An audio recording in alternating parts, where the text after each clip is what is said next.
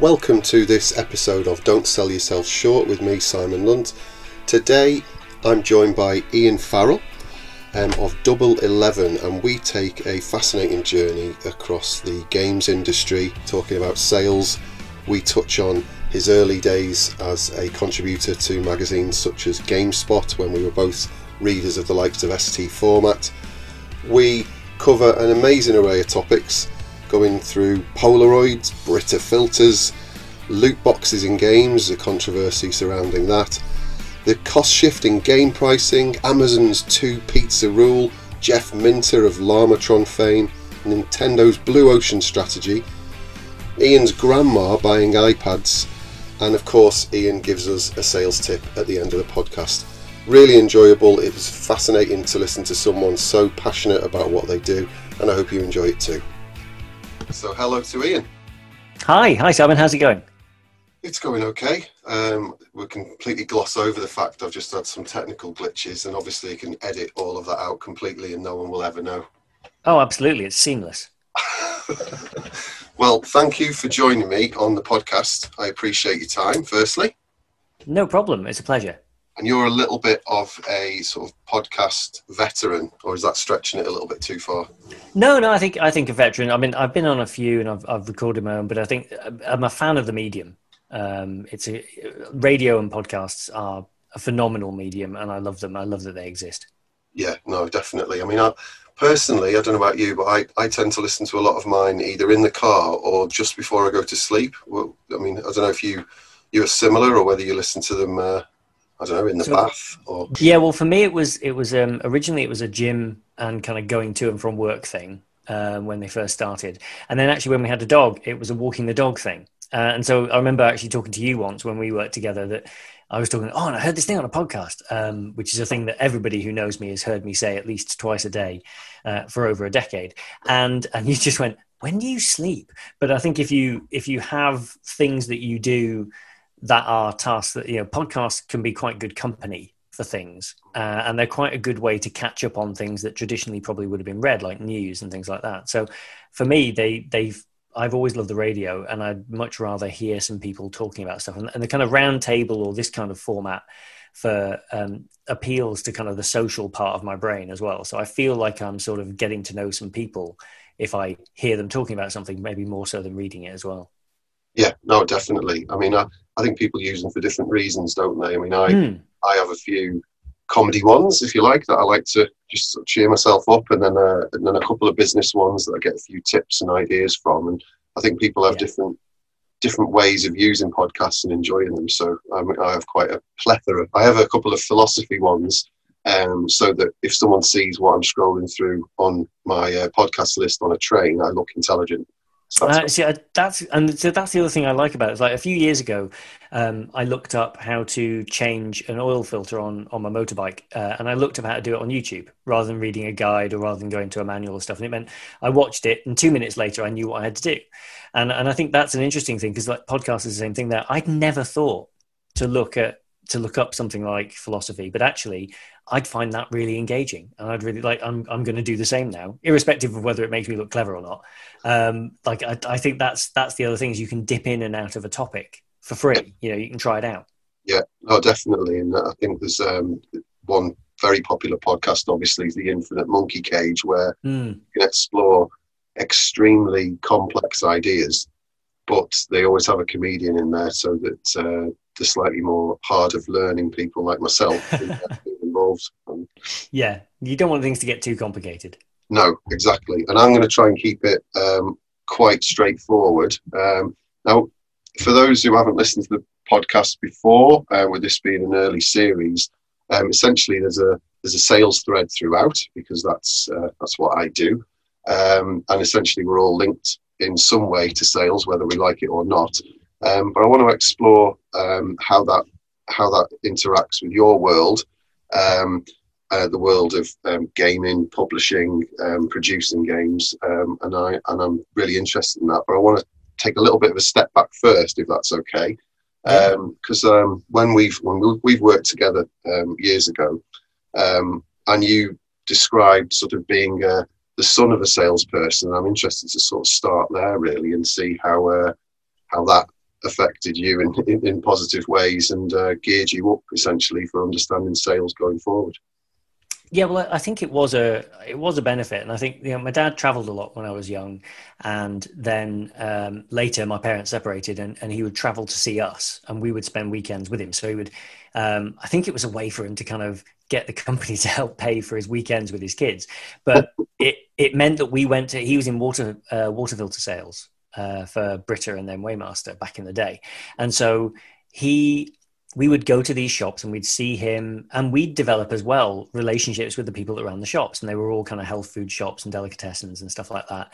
And so i've really fond memories of going to see these shops dad taking the order to them so he was although he was you know their director of sales and like the most senior salesperson in the company he was also turning up with their order of three packs of water filter cartridges and a couple of jugs and here's one that's a free one to put on display of the new colors that are coming out and stuff and and so it, it did give me, uh, I guess, an insight into into that sales process and the kind of the relationship building, right? Like the mm-hmm. the the the going, you know, they whatever was you want to say about it. I'm sure people felt a bit more special having the director of sales for the company come to them, and also that he's brought his kids. Like he's made it a family thing. He's not pretending that this is some super clinical sales process. You know, Dad was in sales um, right after the war, um, and pretty much did salesy things until he died. And he was 90 when he died, and he was doing, he was still like going to pubs and taking photos for them and turn them into postcards and you know little side hustles like that, you know.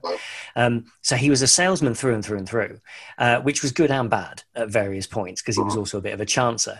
But he he t- he did teach me that like you know it was there everything was there for the taking in a good way, right? Like you could go and talk. What was the worst that could happen? You go and talk to someone, see what's happening, see what's occurring, you know. And I think the it's the gift it gave me and my sister uh, as well was like we're not worried about going into a situation where we don't know people or where we don't know even like in this situation where we don't even know what we're talking about right we're just gonna we're just gonna go in and start and have a conversation and the worst thing that can happen is that you know someone doesn't like it or, or whatever, you know. And I, and I think that the that also gave me a comfort being so close to sales with the fact that when you sometimes in organizations it's cool to kind of like hate on sales and stuff and oh it's very sales or did the marketing department decide that. It's like well the sales and the marketing department keep the lights on. So if you want to do whatever the cool engineering thing is say that you do uh, having knowing that somebody's got to want it somebody's got to buy it at the end of the day it's not a bad thing there's, we shouldn't be shy about that. We shouldn't be ashamed of that. Mm. That's yeah, that's interesting because I think that um, it's easy, isn't it, that when you're in a certain profession, whether it be sales or engineering or whatever it might mm. be, yeah, because when you look at another skill set, um, you can almost have them on have those people on a pedestal because you think, well, I I couldn't do that, but then yeah. the, the opposite side of that, I suppose, is that you maybe not you one turns their nose down at these people and thinks, "Oh God, you know, I couldn't, I wouldn't want to be in accounts." They always seem to get it in the neck, don't they? God, I couldn't yeah, yeah. worse than um, you know sitting in front of a spreadsheet all day. Um, yeah. So okay, so in terms of the, the sales process, then, so you you mm. mentioned a little bit about that, and you know, you've worked um, some sort of pioneering computer publications early on, where you contributed to some com- early computer, earlier computer magazines. I'm not trying to age yeah. you. Uh, um, and were you sort of aware or bothered about the, the sales process at that point with you, with obviously the upbringing and exposure to sales that you had? Was that did, was that coursing through your mind at that point, or was it just a was it was it just a sort of um, irrelevance essentially to what you were doing? Well, it definitely wasn't irrelevant, but I think I, am I often say to people, I, that I didn't know who I was and didn't know my own name until I was about 28. Right. So I think what happened was because of the exposure to these things when I was younger, I think I had an awareness of it. And I think that background awareness helped me in like, I ran um, my own web based games magazine back in, back in the day in the 90s, late 90s and early 2000s, because there weren't many UK focused ones. It was before GameSpot had launched a UK based thing. And so I, I was sort of doing UK stuff. And that led to freelancing then for people like GameSpot uh, and uh, one website that I did some a lot of freelance for actually, which is called Freeloader. And Freeloader had a really interesting sales model for the time. So GameSpot and other websites basically had this model of we publish the article, um, we'd put ads around it. We'll sometimes do a complete site-wide takeover, which is still relative, you know, still common enough. It happens. So like a new Assassin's Creed is coming out, and GameSpot plasters Assassin's Creed over everything, and that has historically in some of those publications led to conflict where, um, you know, the game that's being that's buying all the ad space is considered bad by the people running the publication, and then the person reviewing it. You know, there is one famous example of a guy who who was let go from the publication because he refused to change his score on on a game. But I was never I was mercifully never like close enough to something that was contentious enough where that was going to happen. It doesn't mean it couldn't have, but I, I didn't get any of those to review.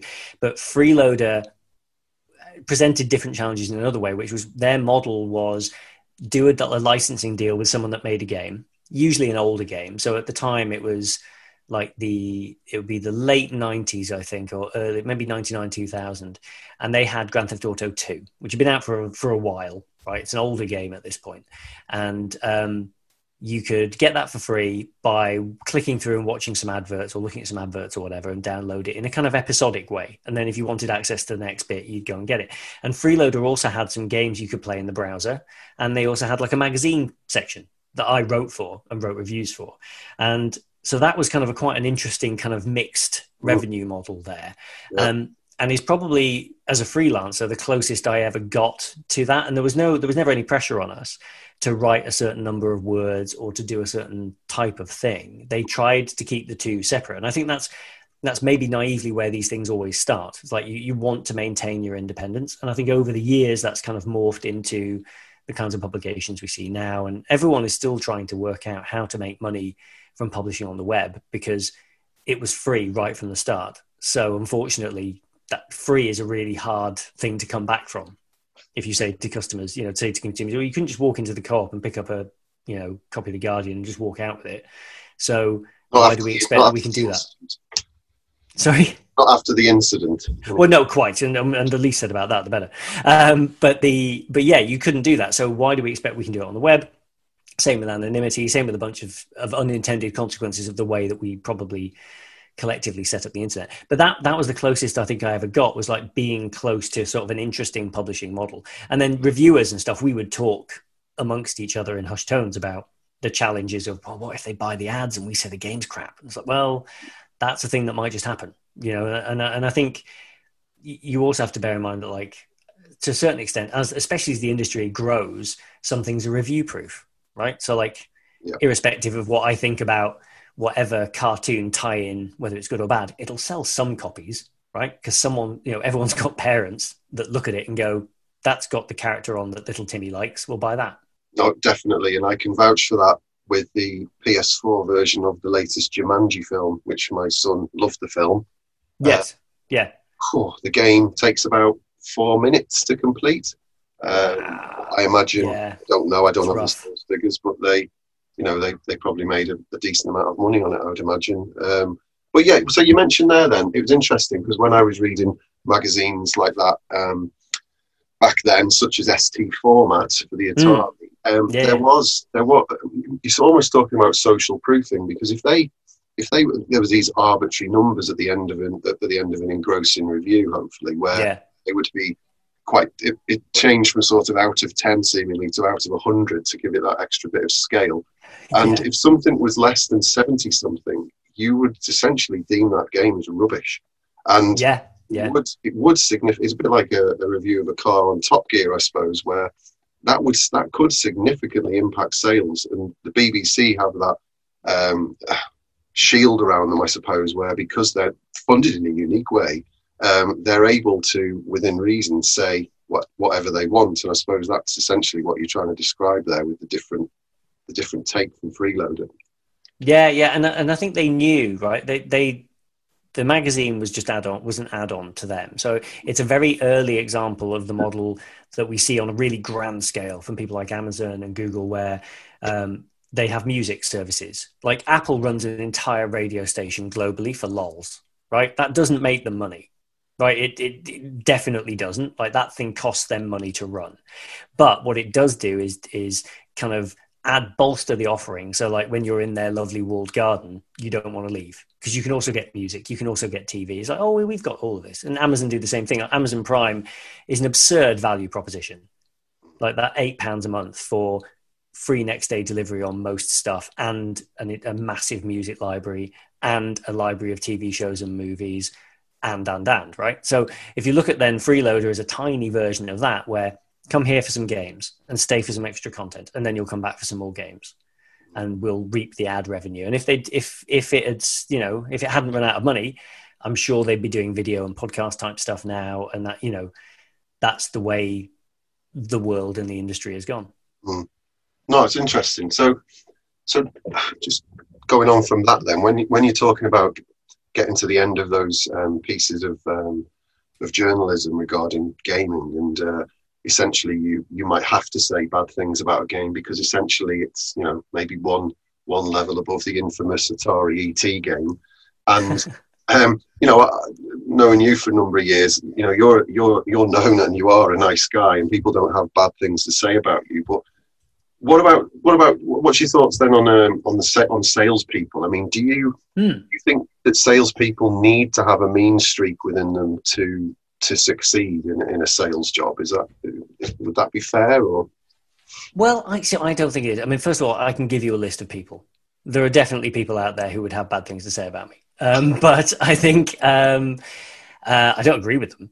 Uh, I'm great, but I think the the sales thing. What I suppose there is a there is a, a version of a salesy person who's a character that we see in TV or media or whatever, like you know that that pops into people's head in the same way that you know the villain from a movie or whatever.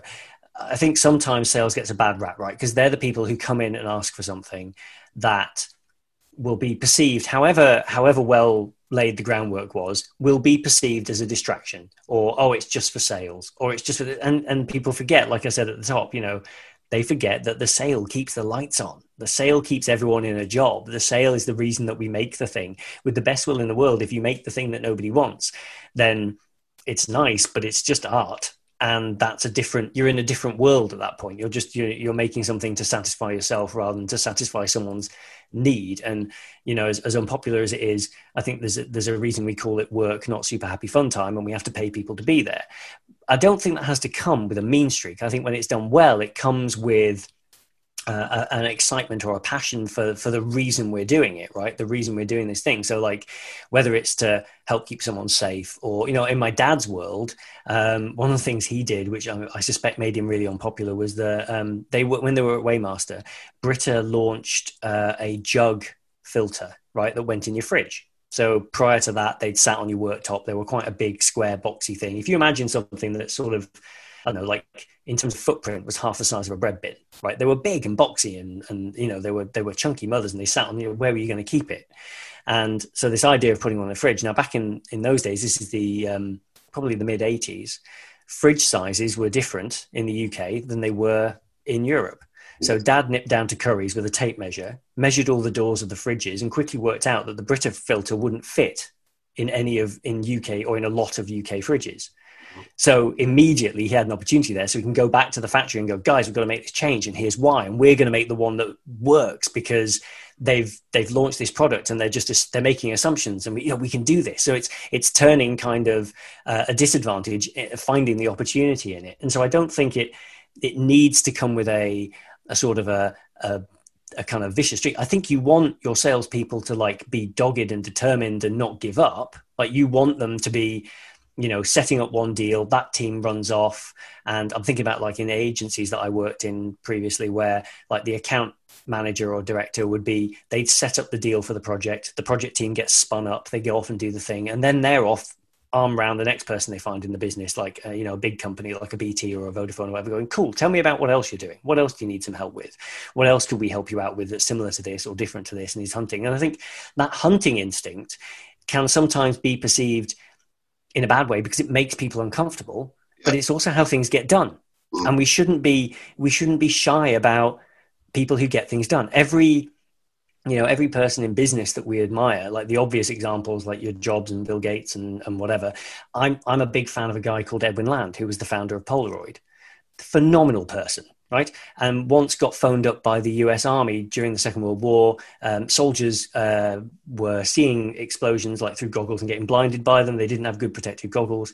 They rang Polaroid because um, they'd made these polarizing lenses and stuff, and they thought maybe they could help. And Edwin Land goes, "Yep, uh, okay, I'll uh, fly over. We'll see you tomorrow afternoon." And they went, "Oh, you know how to do it then?" He went, "No, but I will by then." Wow. Now, can you imagine the fear that that puts into your engineering team?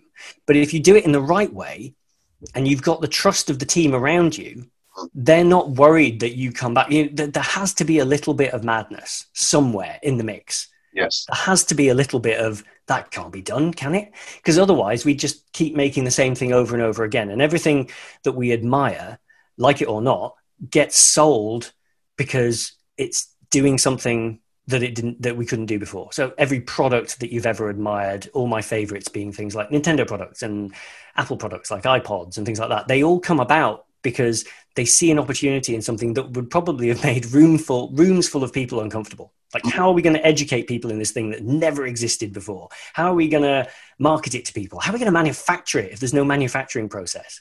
But but life finds a way, provided everyone's like motivated in the right way. And I think that that initial spark can come from sales and often does but when it but but it doesn't the sales bit doesn't then get celebrated because so it, we, the sale is just a byproduct okay so i mean when we met we were working on some um, well in some terms some terms classified military um, contracts mm. and some very specialist um, safety safety developments yeah. there's a strange sometimes strange dynamic, and it can very much um, depend on the individuals. In my experience, because um, I know that we had essentially two very different engineering teams, and that dynamic with the sales or with let's say with the commercial department can be can be quite an odd one, can't it? Um, you know, you're essentially explaining some of your some of your experience there, but yeah. Do you find it was different in the, or do you find it's different in the gaming world to maybe more of an industrial application like the ones you described, such as your dad with Brita and, and ourselves when we were working on, you know, gas detection projects? Yeah, so I think the thing that's really surprised me about coming back into games, and I, and I shouldn't have been surprised, but when I was out, when I was in it previously, I was on the other side of the table, right? I was a journalist. And so I was constantly surprised and delighted by the stuff that was put in front of me. I was like, "Wow, this is great, and it's better than last time." And uh, and then the thing I've found since since being back in is is really that no one has yet said that's not my job. Right? Like everyone, everyone understands that promoting the thing and making the thing better and having ideas for stuff is is actually everyone has a part to play in that. Mm-hmm. Um, and I think that's that's also partly because a lot of the people I'm working with now are younger as well, and so they've grown up more. Like you know, a lot of people in their early twenties, so they've they've barely ever had a time in their lives when there wasn't an internet, and they don't really remember a time much where there wasn't social media. So they also understand the need or the compulsion to talk about the thing you're working on because you mm-hmm. want people to see it because you want you you do like that little validation that dopamine hit when you retweet the thing about the thing you made. Um, and they want it to be good. They want people to like the thing that they sweated over. Nobody wants to make a bad product. Um, and it might also be slightly different in games as well because software is relatively easy to change. Like if you've sent something off for molds to be made in china and they're on their way back and then you realize it's wrong well that's a bad day at the office right? Whereas changing some software making a change, recommitting something, yes, it's it's not no effort, but by comparison, you can make change relatively quickly and you can iterate quite quickly. So that also means that the feedback loop for people is that they see they see the impact of that change and the benefit quite quickly. So even if they're not sold on it, you can try something quite quickly and then decide whether or not it's really working for you. So, um, but but to go back to like the dad example, I wasn't in the office and stuff, but my memory and recollection of it is that people told me that story back to me and thought it was quite good the way he went off and did that. So I think a positive approach to the kind of how can we, this is something I used to say to my team before, you know, when we worked together all the time, is like, how could we? How could we do this? How could we approach this? Like, what could we do? Like, we've got this legacy thing maybe that doesn't quite do what you want it to do. How could it do it? Rather than getting stuck on, but it doesn't do that. It's like, yeah, but could it? Like, what, or, or what can we get to that's close? We can't do what they've you know they've come to us. They've asked for a thing. I think the other you know the other thing is like you go and understand, bring them along. Right, take take as many people to understand the problem as possible. Get them invested. Get them to meet the person that's going to use it. Yeah, I, I, I completely agree with that. So, like you said uh, earlier on, um, sales and marketing are, are, are, keeping the lights on essentially and, and trying to drive drive a process from a customer's perspective. Yeah, uh, I'm interested to know. I mean, you you you've worked on some significant video games, which I mentioned in the introduction, and I'm interested in how commercial deadlines, because essentially there need to be deadlines, otherwise you'll mm. get engineers.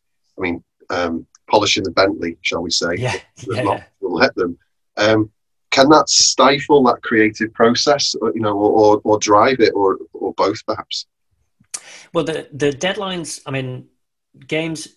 You're making something that's fun, right? So it's a it's a hard thing to measure. Like I, I will use this example sometimes at work now, where I'll say to people in, in previous lives, you're you're measuring a reading of something, and it either does it or it doesn't right? And so that you can tick the box. Like you've got a gas bottle with a percentage of oxygen in it. You pass it over a sensor. The sensor says it's the same percentage you know plus or minus whatever level of accuracy. Like that has a pass no pass sort of a pass fail sorry criteria associated with it.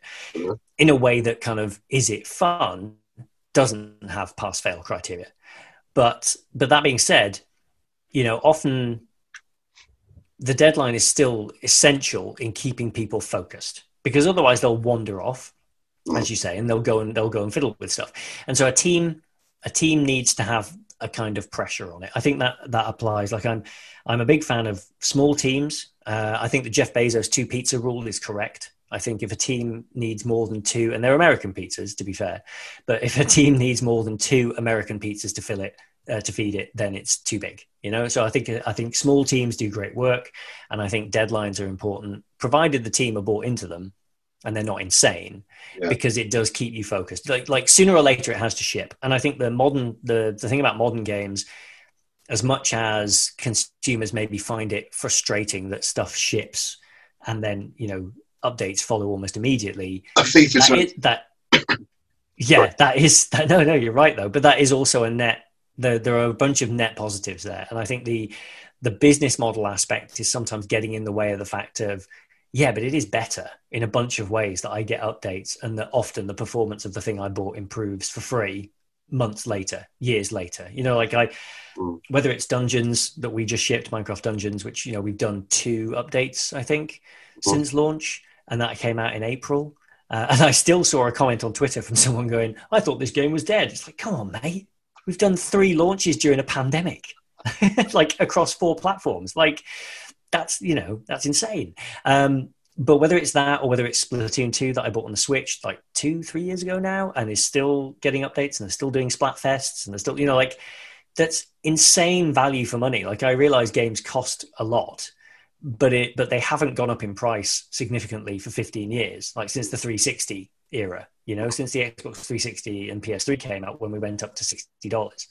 So the value you're getting out of that thing, and that that value is all driven by the fact that you can make changes like mm. late on or update afterwards, which was just something that was just unheard of when we were growing up. Like you, you went to you went to Woolworths, you bought the game for two ninety nine on a tape.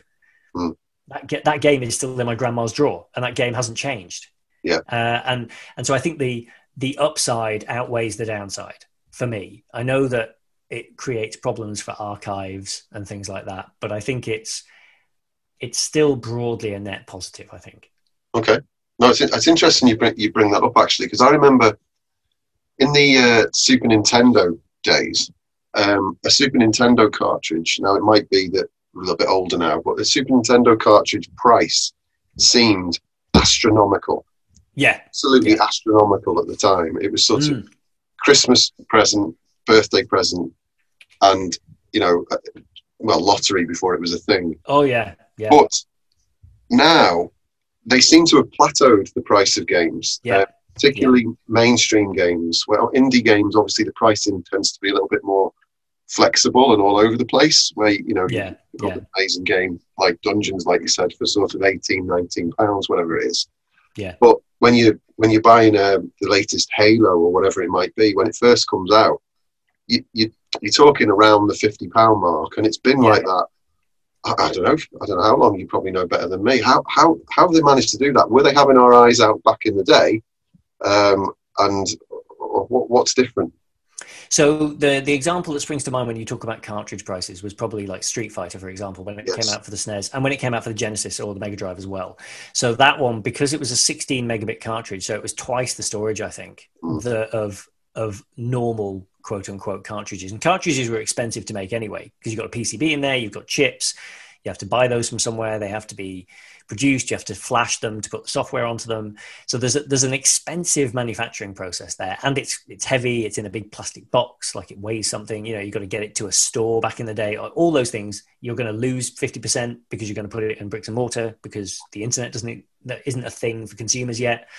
Um, so when they brought out those games, and I think Street Fighter from memory was like sixty or seventy quid yeah. or something. It was like ninety dollars, I seem to remember was the price, and people people still bought it. Yeah, wasn't it? And people people still bought it. They wanted all the characters, um, and I think I think those in those examples that was that was speaking to the fact that like we're not geared up for this. We cannot manufacture this for less.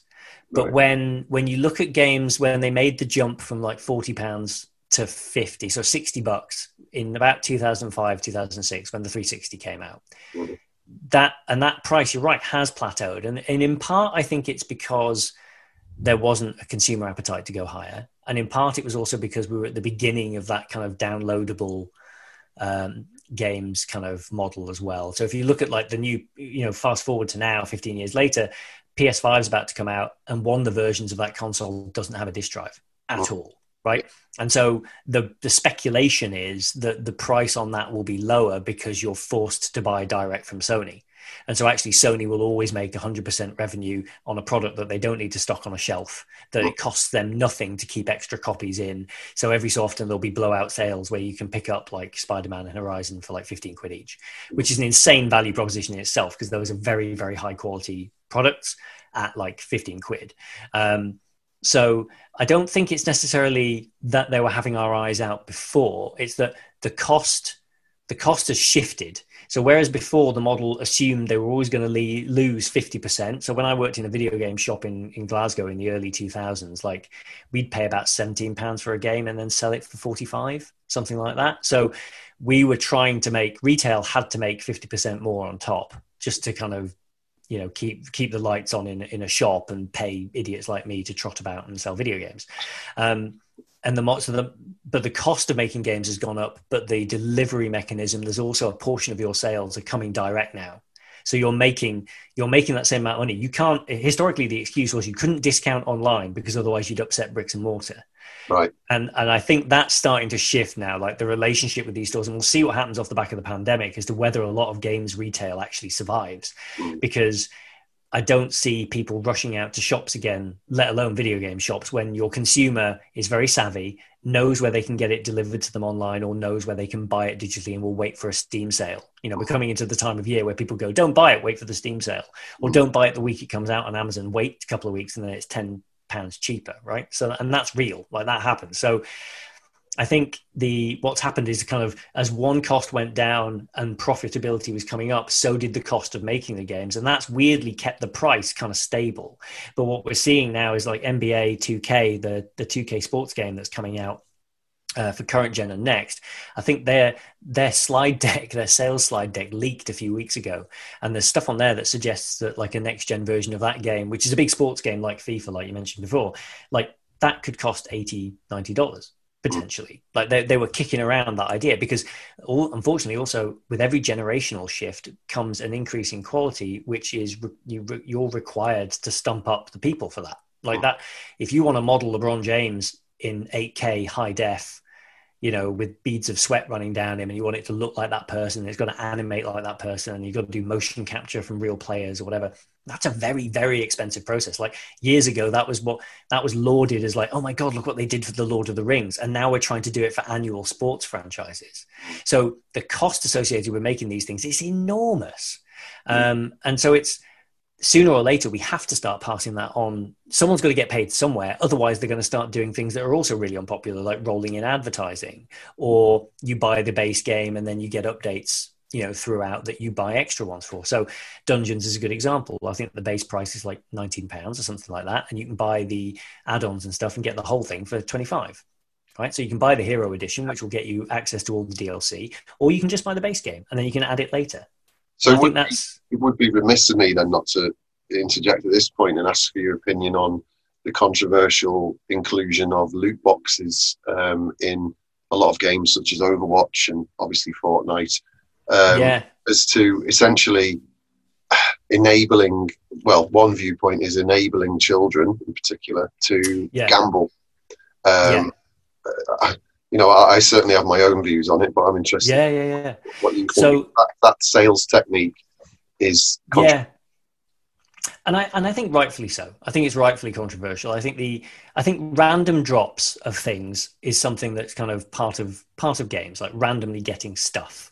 But I think making people pay for random stuff is a little bit sketch. I think that starts to feel a little bit like icky. So if I have to play you know you get random loot drops in in a lot of games. And if i have to play through a loop multiple times to get the drop that i wanted or trade it with a friend well that feels like i'm playing the game right? That's part of the game. Yeah. but if i have to buy boxes to get that then that starts to feel a bit icky. And i think the the battle pass model of you get access to a game and it has seasons. So apex legends does this and fortnite does it. I think that that feels quite good. And i think the nice that's a nice sort of midpoint because then you're bought into a season. You can choose whether to buy into the season or not. And and if you don't well that's fine. You can still in most cases you can still play the game. You just don't have you know a free skin or a free this or free that. But you can still play the game. You can still enjoy the game. A lot of these things are cosmetic so they don't make you better at the game. I think it was the early things where um, some of these add-ons made you better at the game and you could pay to win.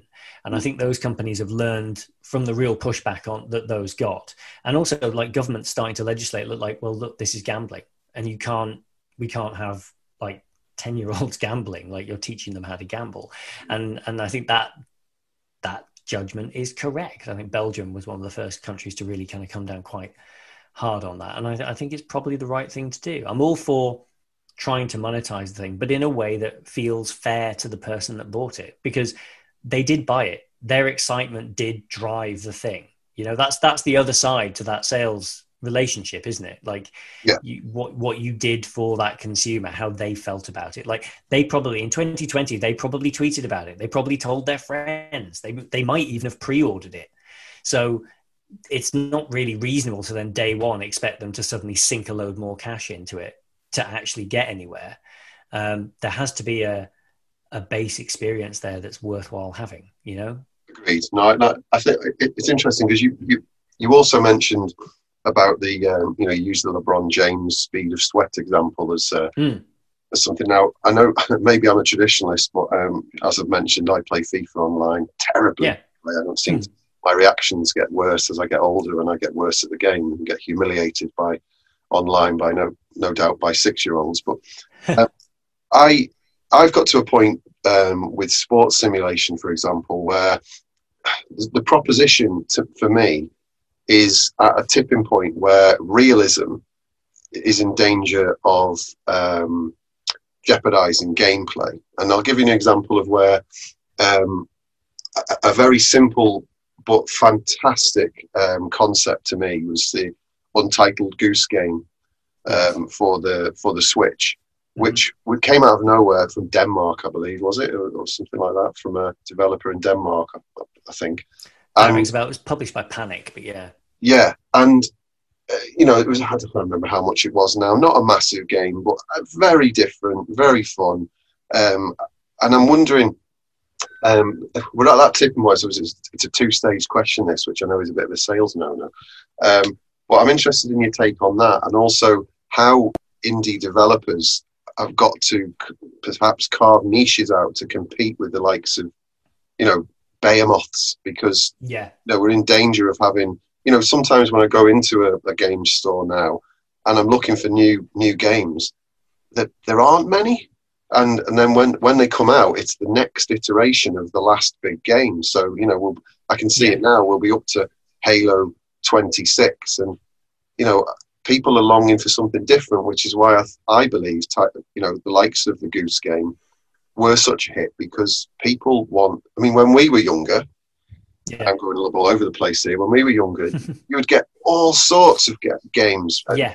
Absolutely random things. You know, once the yeah. people had realised that you didn't just have to make a new Pong or a new um, a new Space Invaders, people went nuts, and you got things like Llamatron and you know just crazy. And now, I I'm concerned that without indie developers, you, you're left with these sort of formulaic seven or eight games that you just see, you know, regurgitated. Yeah, yeah, no, you're right, and I think we we were fortunate enough. We grew up in a time where like your copy of ST format, because I had an ST as well, um, and your copy of ST format arrived, and on the front cover was all sorts of weird stuff. So Jeff Minter's latest, plus uh, a, like a Bomberman thing called Frying Friends. I remember came once on the front of ST format, um, and then your mate had got ST Action, and you'd swap disc and look, here's a demo of this thing, or you know, like that's uh, for it. That was one of the big ways that say Doom suddenly emerged is that people were able to have these direct relationships with the customer. There was no middleman. You could give a disc over to someone else. Uh, Jeff Minter, who did Llamatron, incidentally, has got a new game that's just come out. Um, so he's still still doing the thing, and he still does live Twitter videos occasionally when he goes out to feed his sheep. Um, absolute loon. But but I think the the the space needs to exist for these for these different types of games because I think there's as with everything, like the ability to create things, or like your ability to create this podcast or to create um, you know marketing materials or whatever has increased dramatically. Like you, the things you can do with the computer that's sat in front of you right now is is just streets ahead of what you could have hoped to accomplish on your own say 30 years ago right? Like you can do a lot on your own now and kind of get yourself to a certain point. And i think game development's the same. We've put incredible tools in the hands of people and they're making all sorts of weird noodly little games. And i think the challenge the challenge now is that because um, I agree, like we're we're hungry for stuff that's different, but also what you see online sometimes it's the movie industry sees this as well. You know, you you oh, I want something different. What, what, what did you think of that different film? That was weird and a bit challenging. So then I went to see the new Avengers, and it was like cuddling into a warm, cozy blanket. Because I mean, I've been playing Halo Four this week. Right? I I never actually got around. I bought it years ago, secondhand. Never actually got around to playing 2012's Halo Four. Do you know what? It's really good. It's a really good one of those. But afterwards, will I, you know, what did I play before that? Well, I played uh, a game last week called My Exercise, which is a really weird, noodly indie game about a boy doing sit ups with his dog. And played Donut County again recently, which is excellent and really odd, where you, you are a hole and, and you're, you're moving around, swallowing up things in a world. And there's an asshole raccoon.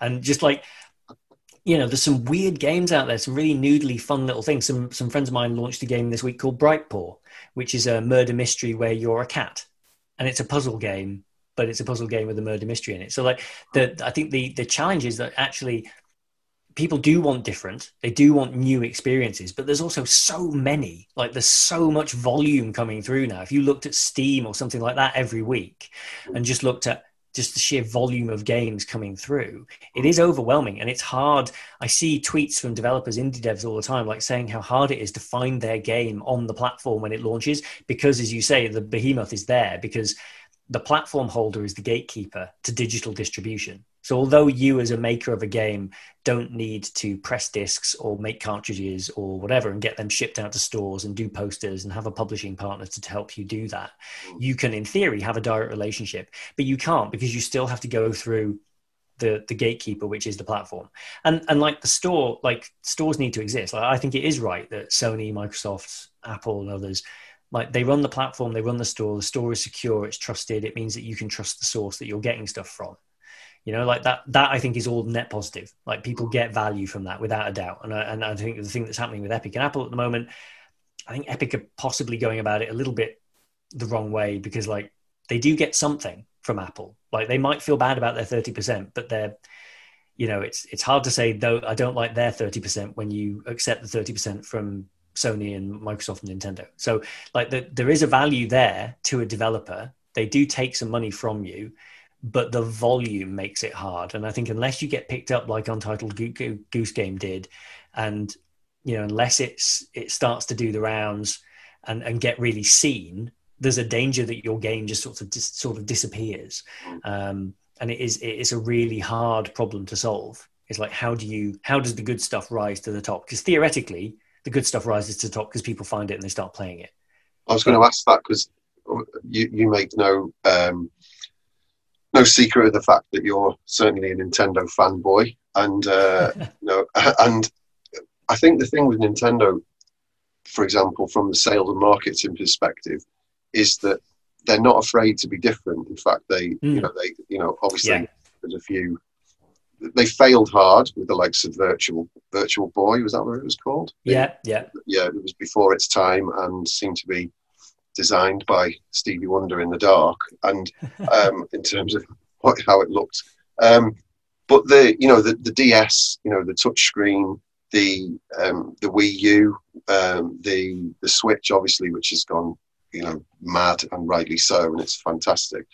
They they book trends and they and they start them and, and they start them, but the for me that from the sales perspective, the way that they the way that they actually sell, you know, when I've gone to um, video game um, expos when they were a thing, and the, the way they set up and the way they engage with the Nintendo experts on their stands on their booths is completely different to to um, you know the other you know the other big boys. And I just wondered what your what your thoughts are on how to carve out that stance and that niche. You know, in terms of gaming. You know, is that what is that what indie indie publishers need need to be doing as well? They just need to come at it from a different perspective, from a sales perspective, and actually sell. You know what the game is and why people should care. Sure. I, well, I think so. I think what Nintendo do really well is they they they they pursue a blue ocean strategy, which I think I actually may have bored you with in the past. But like blue ocean strategy in a nutshell is that you don't try and compete. You don't go where everyone else is. Red ocean is crowded. Blue ocean is open and there's no one there, and you create something different. And you definitely see that in uh, the likes of the DS, certainly in the Wii. Uh, you know, like they're creating something. The Wii was basically two GameCubes strapped together was the joke in terms of its performance, right? And that that interface, the way you interacted with it was so different that they sold a bajillion of them. There was a period of time when I remember hearing on podcast that it was they were selling 600,000 units a month in the US alone, right? And Nintendo employees were worth more person for person than Goldman Sachs, right? It was a mad time. And they've definitely had their ups and downs since then, but their their ability to kind of choose a direction and go and do something totally different i think is is as you say their strength and, and from a business perspective i like it because it's clever and it's a bit noodly and it's like right we're going off we're going to do something totally different you know sony and microsoft are chasing polygons and teraflops and performance and nintendo are making cardboard things right? That's mad but it's wonderful. And i've got a house full of cardboard because of it and they're all great toys. And you can't you can't play have that play experience anywhere else right? That's it's insane and it's wonderful. I love this. And as you say the switch god like there's so many things. You look at that device. If you wrote down on a bit of paper everything it does works in tabletop mode. You can take the controllers off. You can use one controller. You can use two. It vibrates in a new way. It's got infrared. Like on paper you would kill the project. You'd be like this is insane. You're making the homer car. And somehow astonishingly three years ago it came together and it worked right? So i think they it's two things. I mean i think it's very easy to sell a good product i think that's part of the problem here is that we're talking about this at a time when like their product that example is possibly a bad example because the product is excellent. But what if the product is kind of is good but a bit me too? Or you're another you're another pixely shooter like in an 8-bit 16-bit style with a chip tune soundtrack. Like how do you stand out? Mm. you could be the best one of those this year but how do you stand out next to other pixely games you know kentucky route zero rogue legacy big pixel type game. That when people see that style of game they go oh it's one of those. When actually you're, you're crying out you're going no it isn't. And i think that's where a traditional sales function uh, that you know traditional sales kind of thinking comes in of like right what is its usp what does this do that nothing else does? What can you do here that you can't do elsewhere? What is the thing that will make us stand out so that people and you also have to try and weave that into the design a little bit as well of like right how are we going to stand out how do we become you know why does uh, Untitled Goose Game stand out. It's got a very, very specific look. I mean, there's not that many games with geese, although I actually I have played two this year with geese in, ironically. Um, the other was Knights and Bikes, which, if you haven't played it, is phenomenal. Okay. Um, love that game. It's fantastic. Um, it's about being a little a couple of little girls on a remote island on the south in the south of England. It's it's fab. Love that game, and the goose uh, is a, an integral character. So I think I think for me that's my that's why Nintendo appeal is because they they do this. They are so doggedly stuck on this idea of being of doing something unusual and different, and I think that applies to almost any indie developer or someone producing something that isn't one of those. Like unless you're making kind of game du jour, which at the moment is a battle royale title, and and people are still kind of pursuing that format and trying to perfect that format and be a different one of those. That's a crowded market. So you are right to go off and do something else, but you have to bear in mind that doing something else is hard to sell because people aren't expecting something else. And right. so I think you have to find that's where you have to do your kind of traditional sales homework of like, right, how am I going to explain to someone in a sentence what this is and why they should care? And is it because it's whimsical and therefore it's cheap and it's sort of throwaway and it's fun? Or is it because I, I think you're going to spend 50 hours in front of this thing and it's going to be amazing? Okay, that's interesting. Well, I think that we could probably have another chat equally as long on this sort of subject in the future. but, um, and I hope you agree. And it's been great yeah. to have you on the podcast. But I've got a couple of questions to to finish up on, certainly for mm. this episode, if you don't mind. Yeah, sure. What I'd like to ask most people is, can they remember um, the best sales experience that they've personally had, and uh, share it with the group? Yeah, so I was gonna I was gonna check. Is that a, a sales experience of like of me buying something, or is that a sales experience of me being the seller? Um, I think it's yeah. You, as a buyer, sorry, yeah. I, will work on my questioning technique. Mm, and, uh, okay. yeah, as a as a buyer, what what's can, does something stand out for you, and, and why? I would say, I mean, probably one of the better ones I've had I, I, mean, I've queued up overnight for consoles. I've done all sorts of things like that. But I think in terms of a sales experience, one I will point out, and, and unfortunately, it's a really obvious one.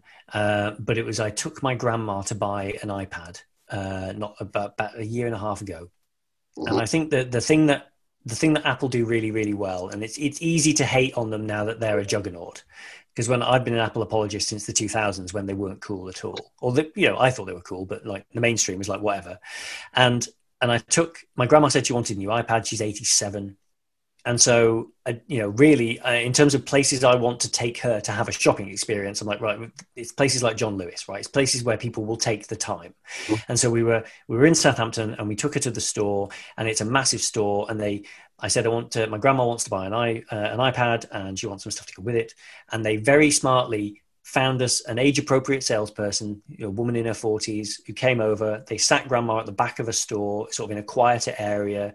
Beautifully lit, so she can sit and she, she can spend as much time as she likes looking at the different covers and whatever. And they just took their time and they weren't in a hurry and they didn't try to upsell her on anything.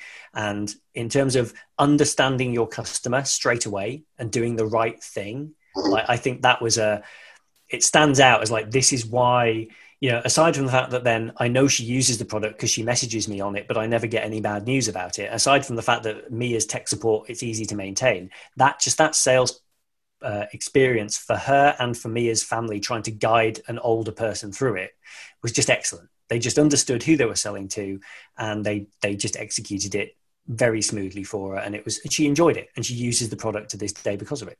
Oh, that's fantastic. Uh, I, I, experienced something similar once. Um, well, it was my wife, really, um, where there was a Dyson expert in a store, and we went over to look at them um, when they'd got the new sort of the, the, smaller sort of handheld ones that were. Oh yeah. Good. Um, I know that Dyson is a bit of a controversial brand as well. And they had an expert in store, and the first thing they said, which was quite nice, and whether it's scripted or not, but they seemed to mean it was that I'm going to ask you about the type of things that you want to do with the Dyson and, and how you're going to use it and where. And if there isn't one that's suitable for you, then um, I don't want to sell you one.